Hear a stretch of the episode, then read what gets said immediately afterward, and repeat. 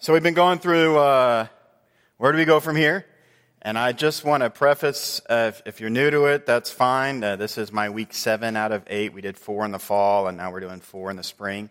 It's based off of David Jeremiah's book that he wrote. And I like the book, and I like the topic because basically you take modern day events, what we see, and how does that line up with Scripture, and then also prophecy and end times. And the principle is God is not surprised by anything that's happening, even though we probably are. Especially in the last five or ten years, you've probably seen some really weird things. Uh, so tonight uh, is cancel culture. Um, these things are not to be divisive. Okay, if you if if you lived in twenty twenty, you saw some things that happened in the culture in America. It was very divisive. It was you're with me or you're against me. There was no middle ground.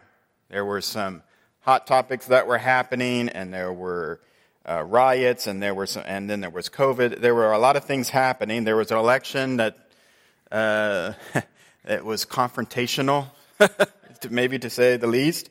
Uh, so, and then the George Floyd uh, murder that happened, and then defund the police, and all these things that are happening. The rioting in the streets in major, many major cities that's happening. It was. You would see things on the news, and you would turn it on, and you couldn't believe you were in America. Since then, cancel culture, some of the things have calmed down, but some of the things have not. It's just they're not in the news all the way. But there is this mentality of uh, cancel culture is, if I don't like what you're saying or what you like or whatever, then I will cancel you publicly. I will cancel you on social media. I will cancel you in your job, in your profession. I will cancel you in everything because I don't want to hear whatever you, however you differ from me. And who defines who is right and wrong? Well, those that have the power to cancel people, they control all the cards. One example, there was a pastor called Chris Hodges of Birmingham, Birmingham, Alabama. He signed on to his Instagram account. This was back in twenty twenty. He signed on to his Instagram account, and he liked a small number of, uh, of posts from a conservative author and speaker that he liked. Do you think that would be a problem? Well, yes. A high school English teacher that also lived in Birmingham saw what the pastor uh, uh, liked and felt uncomfortable. So she created a Facebook post to, to address this discomfort that she had, and it included an image of Hodges' name next to his notorious likes. Uh, and uh, she, she told reporters, "I would be upset if it comes off as me judging him, but I'm not saying he's a racist. I'm saying he likes someone who posts things that do not seem culturally sensitive to me." In less than two weeks, this pastor in Birmingham, Pastor Hod- uh, Pastor Hodges, uh, he has the Birmingham Housing Authority coming after him. They cut ties with him and his church. Uh, the Church of the Highlands is the church he was at. No longer is he allowed to have church in the rented space they had for, for several uh, other campuses. The Housing Authority also cut ties with the Christ Health Center, a separate ministry founded by the Church of the Highlands. So you see, uh, he has he's being canceled.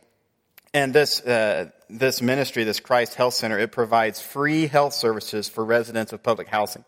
So they're canceling the thing that gives people that don't have housing housing in a time, twenty twenty, COVID, and it's a mess and all the stuff's happening. Doesn't make sense. It's not logical. But again, the cancel culture thing is not it's not about logic. A local government is shutting down a free clinic for the poor in the middle of a public health crisis. Makes no sense. In addition, the Birmingham Board of Education voted to cut ties with his church uh, after the so-called scandal. They call it a scandal. Like, he liked two things. How is this a scandal? But it's all in defining the words and the language.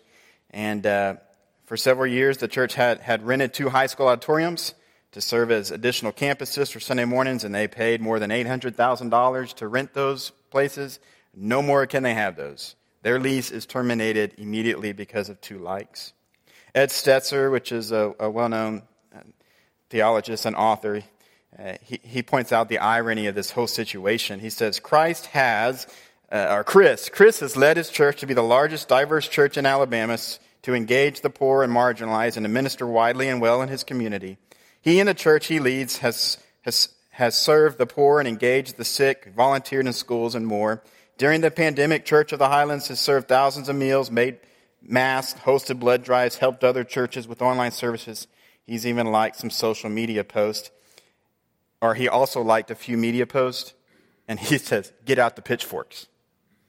And that's literally what happened. The long and the, and the short of the whole story to Pastor Hodges is he was canceled because he liked a few posts that were popular to conservatives but not to other people. So what you like and dislike now becomes a political statement, and based on which side of the aisle you lean or whatever your stance is, if they like it or don't like it, they can then cancel you. Uh, I say all that just to preface the conversation, cancel culture. Uh, how do we as Christians live in a in a culture like that?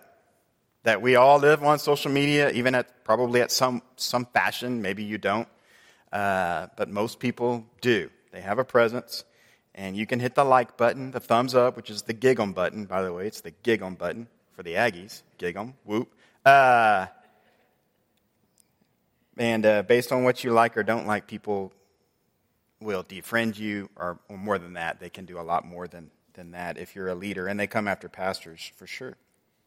So this word cancel, uh, cancel culture wasn't a thing five years ago, was it? Or ten years ago. Uh, well, it, it is it is now, but if you cancel something, you hear the word cancel, you're thinking of your subscription that you've been streaming for so long, and you're like, I never watched that, I'm going to cancel that, right?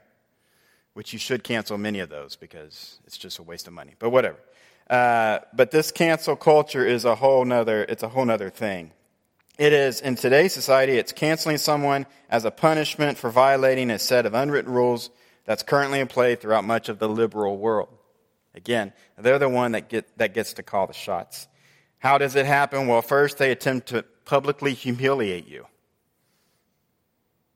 because of whatever you said, and you'll get flagged. Second, uh, they'll push mercil- mercilessly to confess, have you confess or apologize for something you never did wrong. And then if that doesn't work, they'll go on to the third, and they'll and they'll try to remove you from the public conversation altogether. You don't get to have a voice. And by the way, there there is a thing in America called free speech, but that is being taken away, in case you're not, at least in social media. Those that you, you can be uh, filtered in what you say, remember, in Facebook and in Instagram and Snapchat. If you say something that's not, remember, I mean, you say something against the scientists and COVID and what they say, or against the C D C, you're going to get banned. You say something against the president, a certain president, you're going to get banned. It's happening. They shouldn't be doing that. You should. It should be an open platform for you to say countering uh, a discussion. It should be a discussion roundhouse place, but it's not, because the liberal controls the the conversation. They control the media. So,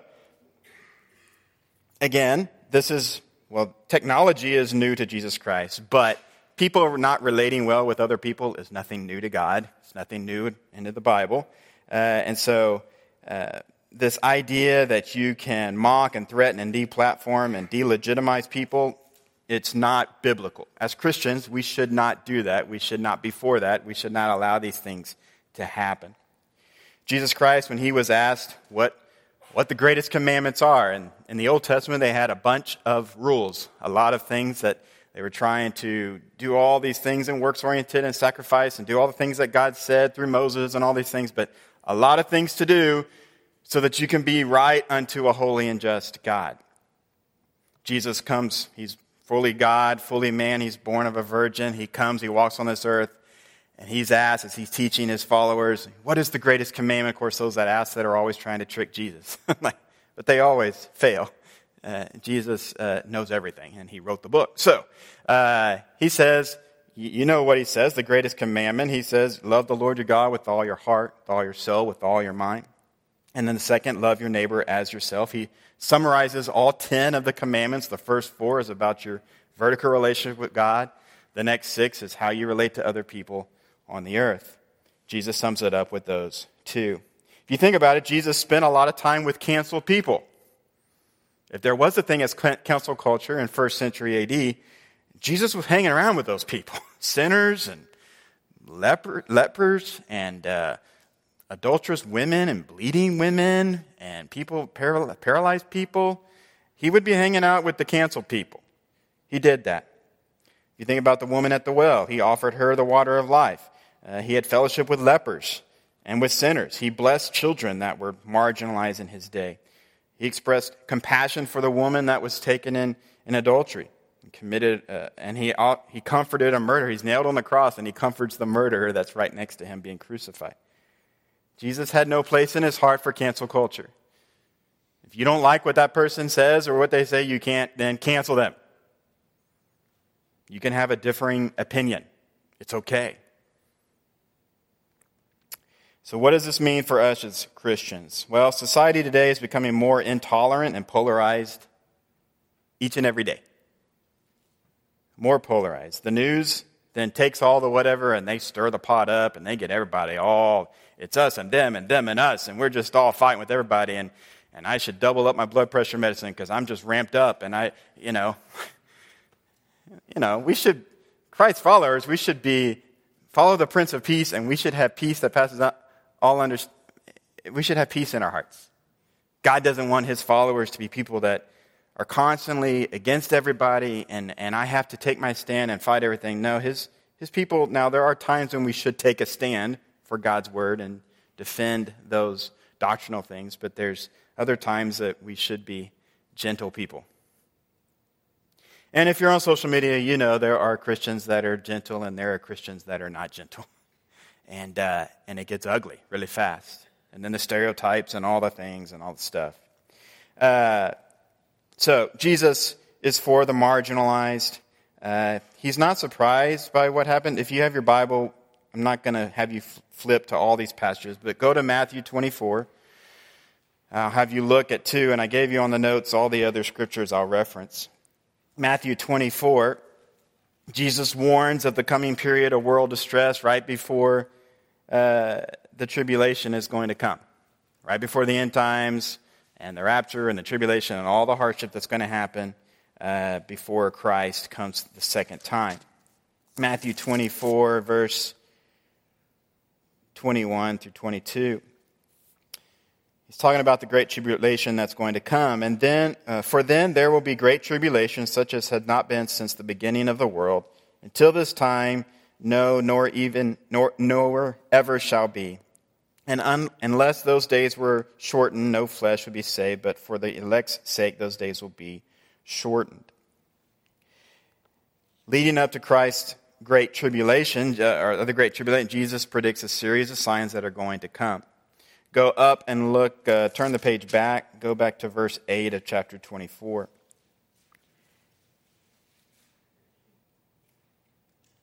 Verse eight of chapter twenty-four of Matthew. All these are the beginning of sorrows. Then they will deliver you up to tribulation and kill you, and you will be hated by all nations for my name's sake. Then many will be offended, will betray one another, and will hate one another. Does that sound like today?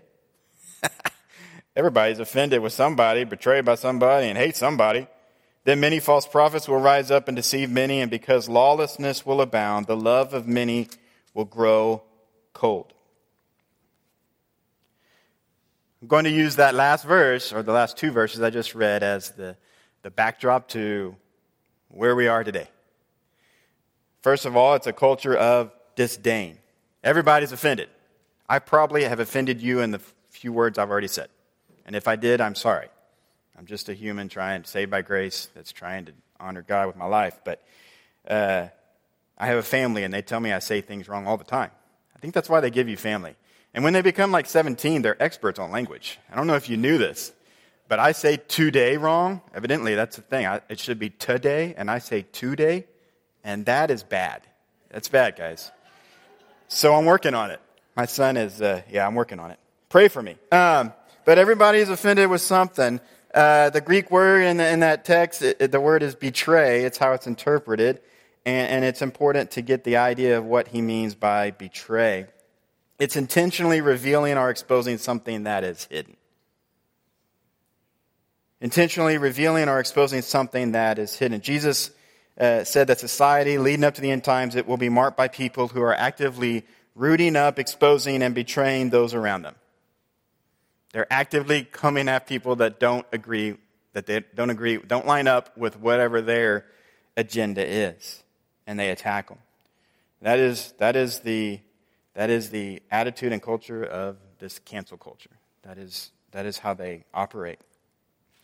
Uh, betrayal is what cancel culture is fundamentally acting upon. We all have mistakes in the past, don't we? Raise your hand if you have never made a mistake. If you did, you just you just you just made a mistake. See, but we all have mistakes in the past that we probably would like to forget. But these mistakes are not allowed to remain in the past. People intentionally dig them through history and biographies and social media. If you're running for the Supreme Court and you're not on the side that they want you to be on, good luck, right? But if you are on the side that they want, eh, psh, we're all people here, you know. Uh, I'm like, yeah, inconsistencies. But uh, I, it, it is a reminder, and even celebrities and all those, and our culture is a forgiving culture to an extent. But you wonder, as long as if you're a celebrity, if you're an athletic star or whatever, and you do something, you bet on a game or you whatever, if you make a public apology, then all will be forgiven, right? But that standard is not the same for all people in all professions. No. And uh, I won't list all the professions that that's not allowed, but there are many that are not, and uh, and I, I work in one of them. The pastor makes a mistake. The church may forgive him, and there for sure God has his own, you know, be uh, he has his own uh, standards for pastors for sure. They should be held to a higher standard. But we should also live in a day and an age that understands the forgiveness of Christ, that we are all sinners at the foot of the cross, every one of us. Whether I was saved at five in vacation Bible school or whether I was saved in prison at the age of thirty-five after I did some horrendous crime, God saves me the same at the cross through Jesus Christ. But we live in this day that uh, it's very polarizing, it's very uh, attacking, it's very betrayal, it's everything. And we need to teach our children not to be that way. And social media is, is, you know, bullying that happens on social media, it's happening. The two or three years or however long we were not in school, you know how many kids suffered as they had to stay home and And they're always on social media twenty-four seven, and the, um, you know the, the effects of this will be years before we find out all that it did to that generation. But a lot of bad happened, uh, and uh, it wasn't good. So you're going to have this betrayal that's happening. There's abuse, there's hatred, there's exploitation that happens in that culture of disdain. But then also there's a culture of deception. Uh, the end times, it, he warns that this will rise. There will be many false prophets who will deceive multitudes in verse eleven of chapter twenty-four. Um, it's never been easier to deceive someone because of social media. You know the most at-risk uh, age that gets deceived the most? Do you want to know? You want to make a bet? Senior citizens. Senior citizens. Yeah, I mean, all the scam artists. And I come to you today, I got scammed on Chewy dot com, dog food. Not scammed, uh, fraud, okay? I spent one hundred dollars on cat food. I don't even have a cat. I don't even have a cat. These people are getting good at stealing your stuff. You got to spend thirty, thirty minutes on the phone with Chewy dot com, and they cancel the order, but one's already shipped out, and maybe you'll get refunded. Who knows? Scams are out there, and it's getting worse and worse and worse. Fake people, fake reviews, fake products, fake news, fake friends. It's all fake. Big tech just kind of stirs it all up. Culture of deception. Also, there's a culture of disconnection. Wouldn't that make sense? Disdain or hatred for each other. You have deception. You can't trust anybody. You don't know who's coming after you, who your friend, who your foe is. And so what do you do? You just disconnect altogether. I'm just not going to be on that platform. Uh, everyone has to decide what new technology they're going to get into, and I decided, for better or for worse, Facebook is where I was drawing the line. That's it. My kids are like, that's good. Don't get on the other stuff. Instagram, that's where I, that's my world. I can't, you know, I don't need to know Twitter. I don't need to know every thought. I don't want everyone to know my thoughts. Who cares? There's only so much time in the day, but you got to draw your line. But be careful how much social media you're, happy, you're having and you're You're feeding your mind with all this stuff, and you need to know what LeBron James thinks about that, and I need to know what everyone says. He's an athlete. He's a basketball N B A athlete. He's very good. Does that mean he should talk about all the governmental things? I'm probably going to get canceled by the end of this this thing, but I won't, this won't be on the internet, I'm sure. Uh, LeBron James is very good at basketball. I give him that. He can do a lot more than I could do. Um, but this disconnection, and I think COVID even, a lot of the younger generation, they're very disconnected. They text messages, we thought it was so good, right, when it came out. Man, I can text my wife, and I can text my whatever. And you'll find out how many husbands and wives do not know how to communicate anymore. I meet with people, literally. How was your conversation? Well, I emailed her, and I texted her. You know that eighty percent of communication is body language, right? You don't get that on an email or a text. Why are you yelling at me? I'm like, it was all caps. I hit the cap button. Sorry, I didn't mean to, you know? Fat thumbs, it happens. It's a real problem. But uh, disconnection, disconnection. The younger generations, I think parents and grandparents, teach your kids how to have a conversation with adults. They don't know how to do it. I called my nephew. It's his birthday. He's, uh, I don't know how old he is. I'm just his uncle. Um, thirteen, fourteen, whatever. And I called him, and he answered his phone. I'm not sure if my kids would answer the phone if you call them. But he answered the phone, and he just acted like a young adult. You know, we just had a nice ten-minute conversation, talk about where he wants to go to school, whatever. Like, I told my brother, I said later, like, I was impressed with your son. He knows how to talk on the phone to a person. You have to teach that. And the younger generations, they want to be connected. They just don't know how. Because with the technology, they don't have to. Well, you're going to have to when you get a real job. Unless you have one that you can stay at home twenty-four seven. I guess there's some of those still. But generally, you have to go to work, and you're going to have to interact with people. And some people that you don't like, maybe. Some people you like, some people you don't like. You're going to have to connect. Apologist Abdu Murray, he said that uh, there's a relationally frightening nature of today's society. He says this, in cancel culture, a single mistake is perfectly unforgivable because it's not simply a guilty act. Rather, the mistake defines the individual's identity, turning them into a shameful person, someone who can be canceled. This is the culture that's described, that Jesus describes leading up to the tribulation, to the end of time. There's this coldness. No one cares about the feelings of the other person. I'll say something on social media that I would never say to that person's face. But because I have an equal platform, I can comment and say it, but I would never tell that person to their face that. Well, if that's the case, you shouldn't say it. Just because you could type it, you shouldn't send it.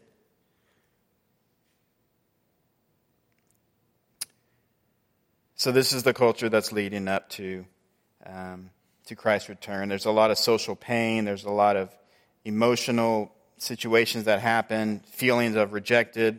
Um, people are alone. They're ostracized. They feel devalued. They're abandoned, and they feel disconnected. The root cause of all of this, of course, is spiritual in nature, that there's a spiritual battle, and the enemy wants people to be totally isolated. Satan loved the COVID shutdowns. You're an easy target when you're isolated. Spiritually speaking, for sure. We actually need, we're commanded to not forsake the assembly together. We need to be around Christ's people. If nothing else, it's a reset to, you know, this week I, I wasn't very good in the spiritual battle. I need to reset, and I need to go at it again next week. I need to seek the forgiveness of God. I need to be empowered by, by the Holy Spirit in me. I need to be encouraged by the, the people of God that are here with me. So we need to not be disconnected. Um But in this culture, relationships today are a little risky. Yeah? Am I going to comment on that statement? Am I going to comment on that news article? Am I going to forward that feed on my Facebook thing? What's going to happen? Should I, you know, or Facebook friend, and this is where I stopped Facebook, okay? I can't believe that friend said that thing about whatever that issue was. I look at that person differently now because I didn't know that that's where they stood on that issue, whatever it is. And now it divides us. The more I think, I, I'm like, again, why did we get on social media? Because it connects us, right? Right. So where do we go from here? As Christians, what should we do? And I'll say four things that we should explore uh, that should not be cancelable.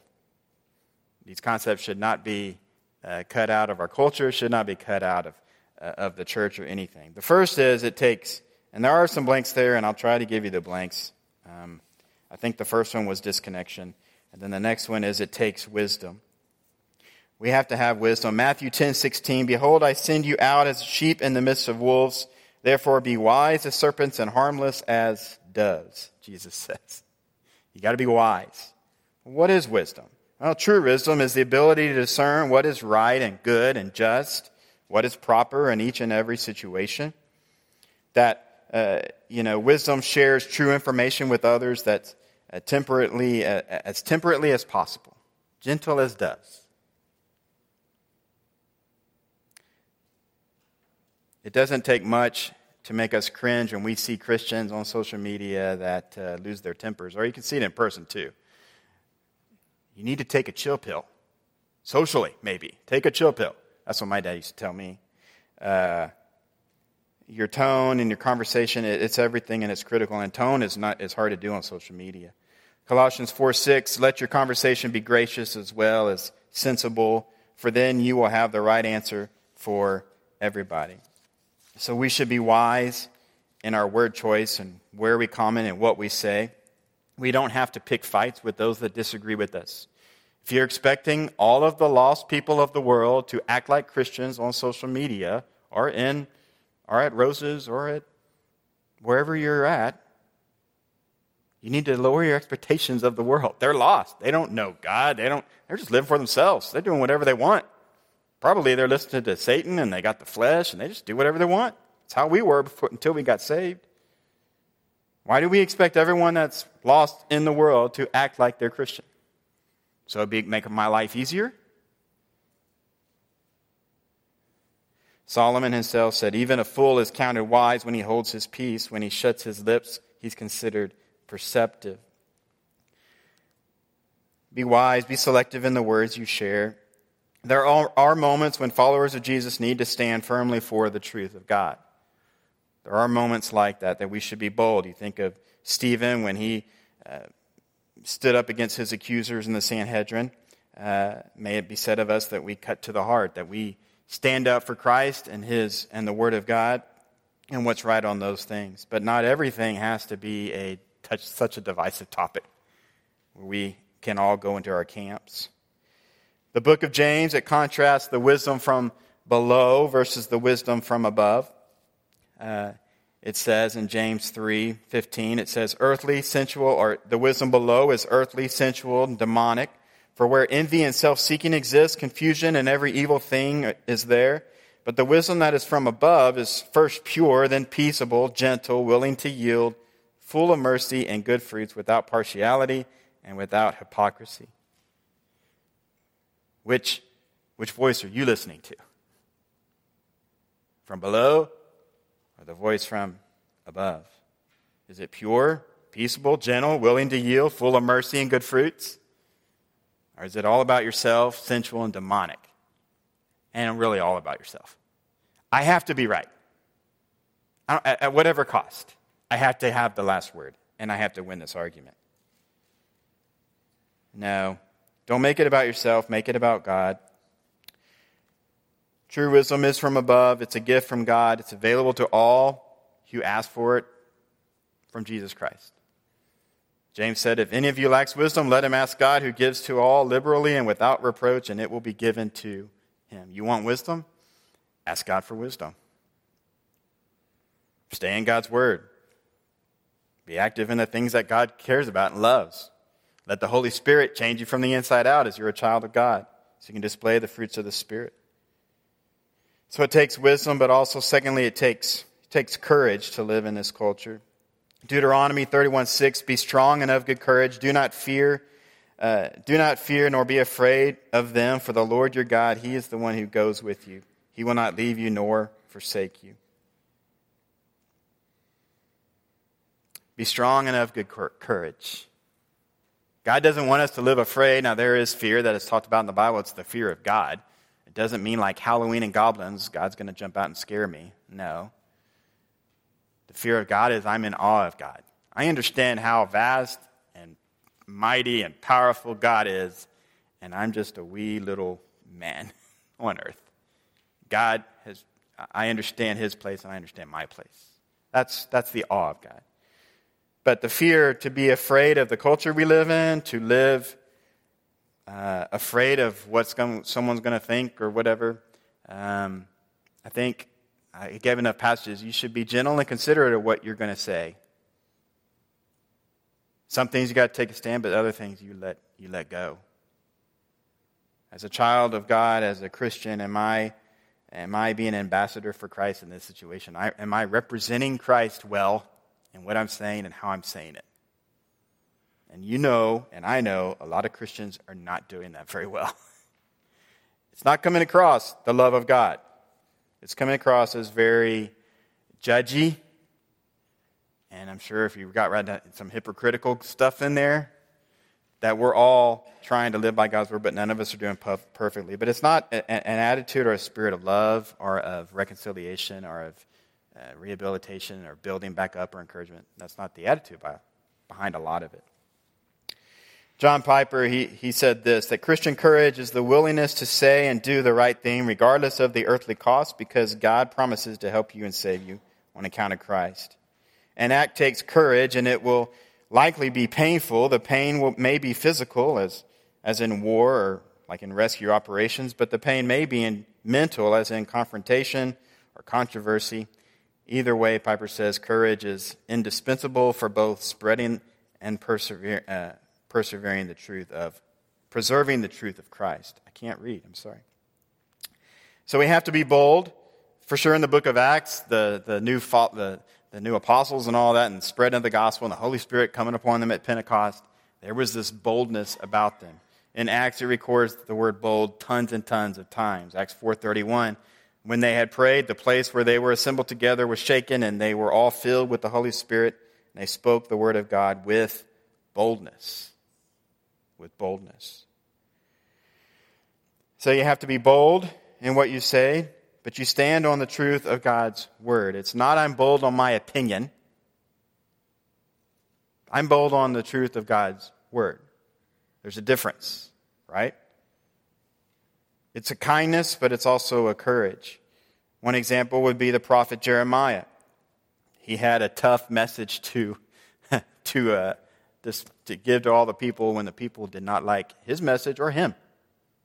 And uh, and uh, Jeremiah remained committed to God and his prophetic word in the midst of extreme criticism.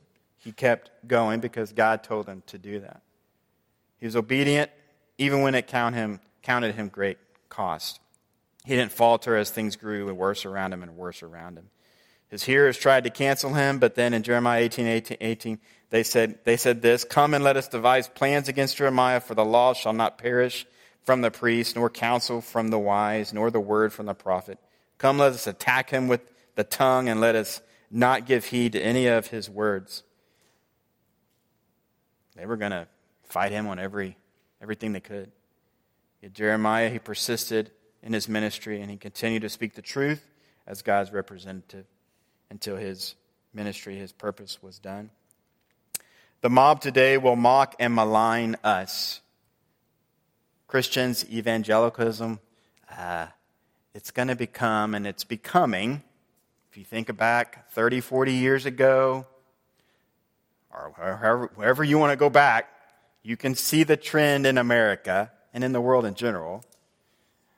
The more you unite with Christ, the more opposition you're going to have, right? And we in America have been blessed that uh, it used to be the, uh, you're a church member, you're a You're a Christ follower. That's that's very reputable. That's a great thing. You could run for office. You can do things, right?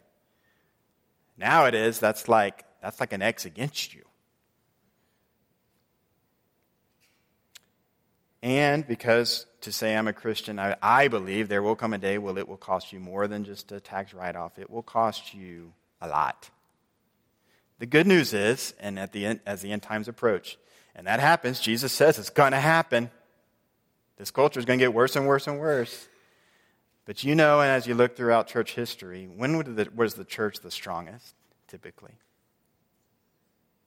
The church and the gospel is the strongest in countries where you're like an underground church. You, you're going to follow Christ, it could cost you your life. Yet the gospel still spreads in those cultures, in those climates. I hope and pray that even, not that we necessarily get to that point in America, but as there's more and more persecution, whatever it is, true believers would say, I'm going to take up my cross and follow Christ regardless.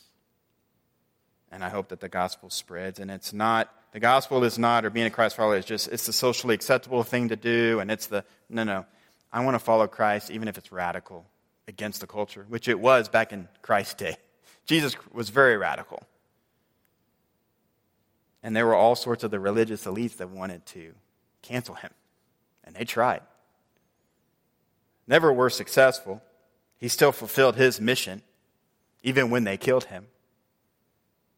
He fulfilled God's plan for his life. And because of that, we are able to become a child of God. We put our faith and trust in what Jesus did. But Christ was faithful even when he was ridiculed. He was uh, truly courageous. Uh, and he is a great example for us to follow. So Jeremiah and Christ, they were courageous, but also it takes forgiveness. Uh, in a world where mistakes of the past are fair game for anybody to bring up, there's no room for forgiveness in that world. You know, if you see of any celebrity and you hear about it all the time, and the news loves to report it, whether it's a celebrity or a famous person, or whether it's a pastor of a huge church, or whether it's a school teacher, whether what is whatever. There are consequences for our sin, but we we tend to, the media, the whatever, crucifies this person. There have been things in Midland, Texas, and that have happened the last year or two, and everyone, based on a picture on a Facebook post, you predetermine the guilt or the innocence based on that picture. You don't wait for the courts, and that's why the social media, they do that. They they put the mugshot, and once I see a mugshot, I assume that person's guilty. A year later, they're acquitted. But their reputation and everything is, is shot. That's the power of cancel culture. Christians, on the other hand, should be ones that have room for forgiveness. Ephesians four thirty-two, be kind to one another, tender-hearted, forgiving one another, even as God in Christ forgives you. When we forgive someone who's wronged us, we set them free, but we also, we set ourselves free. If you hold on to unforgiveness in your heart, you're hurting yourself and you're hurting the other person. Forgiveness in someone that wrongs you is a hard thing to do, and there's a, a lot of different levels of people that wrong. As we relate to people, there's a lot of hurt that happens. Past, present, and future, that's going to happen. But we should not, as Christians, hold on to bitterness because it's a poison. It just eats your heart away. It's hard to forgive, but we should learn to forgive. Then the last one is it takes it takes love. This is forgiveness and love are not two characteristics you hear a whole lot, other than like romantic love and all the novels. No, it's no like love like agape love, like I would lay down my life for you kind of love that Jesus did. You don't see that. You don't see that characteristic value very much in our world because cancel culture doesn't care about love. It's all about what I want and my agenda, and I'm pushing it, and you're in the way. Remember the passage in the scripture where uh, Jesus rescued a young woman who was about to be canceled. She's teaching, or he's teaching in the temple courts, and the Pharisees come and they drag this girl in front of him, and, and they yell, they caught her in adultery. If you want to flip over to John chapter eight, that's where it's at. But they want to stone her, and based on the Old Testament law, that they were right to do that. The crowd's yelling, stone her. It's the punishment that the, the law provided. She's guilty of sin, and she must be permanently removed. She wanted, they wanted her to be canceled. If you look at Jesus' response, he did not agree with that stance. Instead of canceling her, Jesus told his accusers, he who is without sin among you, let him throw the first stone. I wish I was there, you know, I could see their faces. Like, Jesus just told them. Because they all know and they look internal like, uh, I've sinned. Will I be next? And that's the problem with cancel culture is you keep canceling, canceling. Eventually, are you going to get canceled? Am I going to get canceled? Jesus says, no, if you if you know, if you've never sinned, then feel free to throw the stone. And they all they all leave in shame, of course. And then Jesus looks at this girl and says, neither do I condemn you. Go and sin no more. This picture of love. Jesus knew she was in the wrong. Jesus knew she sinned. And Jesus knew her biggest problem was she needed forgiveness for her sin. Condemnation isn't it. It's not the answer. This cancel culture is, is laser focused on judgment and accusations and punishments. And uh, they just want to broadcast their, their sins from pillar to post of those that they oppose. And they never want to allow any chance for uh, them to come back. Just get rid of them. Cancel them. Christ's goal, on the other hand, is to love and to have mercy and to send grace. The words of Scripture says, and above all these things, have fervent love for one another, for love will cover a multitude of sins.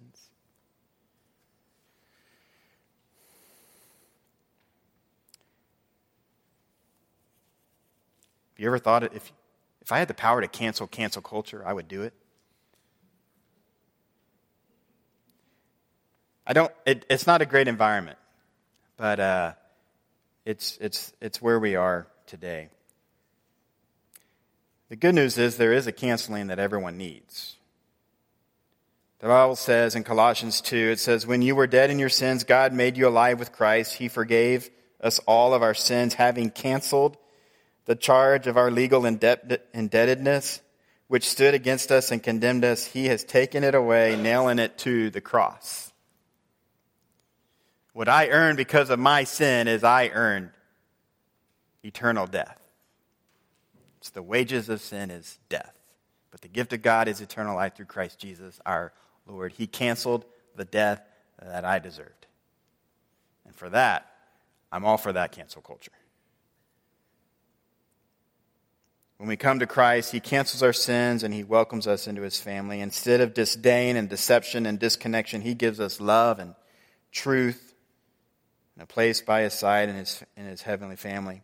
He fills us with wisdom and courage and compassion. And then He commissions us to counter the cancel culture with the power of the cross. If the cross has changed you, and if you understand it, then you should know through God's word how to live in a culture that wants to cancel everything. And guess what? Wants to cancel the church, wants to cancel God's word, wants to cancel all Christianity. Would love to cancel all of that. That's been going on for a few thousand years. And the church is still here. So, I've given you a lot to think about. Uh, cancel culture is here and it's going to stay. And I think as we get closer and closer to Christ's return, the challenge is for us to um, be people of, of Christ. That we resemble His character. And, it's, you know, Jesus didn't have social media. Okay. They had sin problem in their, in their world. And they had people that were in sin. And just think about, you can go through all of them and say, how did Jesus relate to that person? Was it bashing, canceling them, saying they're worthless, demeaning them? Or was it meeting them where they're at and meeting their physical needs so that hopefully there's a bridge to then get the ultimate need, which is what? A spiritual need. They need the love of God. They need Jesus Christ that paid the price for their sin. And as the church of God, as the church of Christ as Christians, we're called to live in this in between. We're still in this world. And the enemy for sure has his uh, has his means, has his ways. But greater is He that is in us than is he that is in the world. God's greater. Let the fruits of the Spirit, let the characteristics of Christ come out in how we relate to people. Personally and, and where we go and at work and in family, at homes. But also social media. Rethink. Think twice before you hit send. Be a good bit of advice. Uh, good bit of advice. May we show the love of Christ to others. Let me close with prayer. Heavenly Father, I thank You that You are at work in our culture today. And uh, it can seem like, you know, there's dark days in the last few years. There's been a lot of difficult things that has happened in our country and, and in our land. And there seems to be a lot of hurting people and ugliness, which is just our sinful nature coming out in this world. But I thank you, God, that you stepped into our world through Jesus Christ, and that you came and dwelt among us. You walked among us. You lived a perfect life. You died uh, my death and every other sinner's death. You took our punishment, and now we're offered your grace and your love if we put our faith and trust in you. I thank you that you are a God that loves all people regardless of what they've done in the past, that you're a God of redemption and of hope and of fulfillment of your plan in their lives. I pray that we as God's people and as the church would represent you well in how we relate with other people, and even in a culture that wants to cancel everything that we want to say because they don't like what we say. Uh, May we have, uh, may we may we walk wise, and may we be discerning in what we do, and may we be, be honorable in how we treat other people, so that we would point them to you and the difference you make. May we be your representatives in this world. We'll give you all the glory in the name of Jesus Christ, I pray. Amen.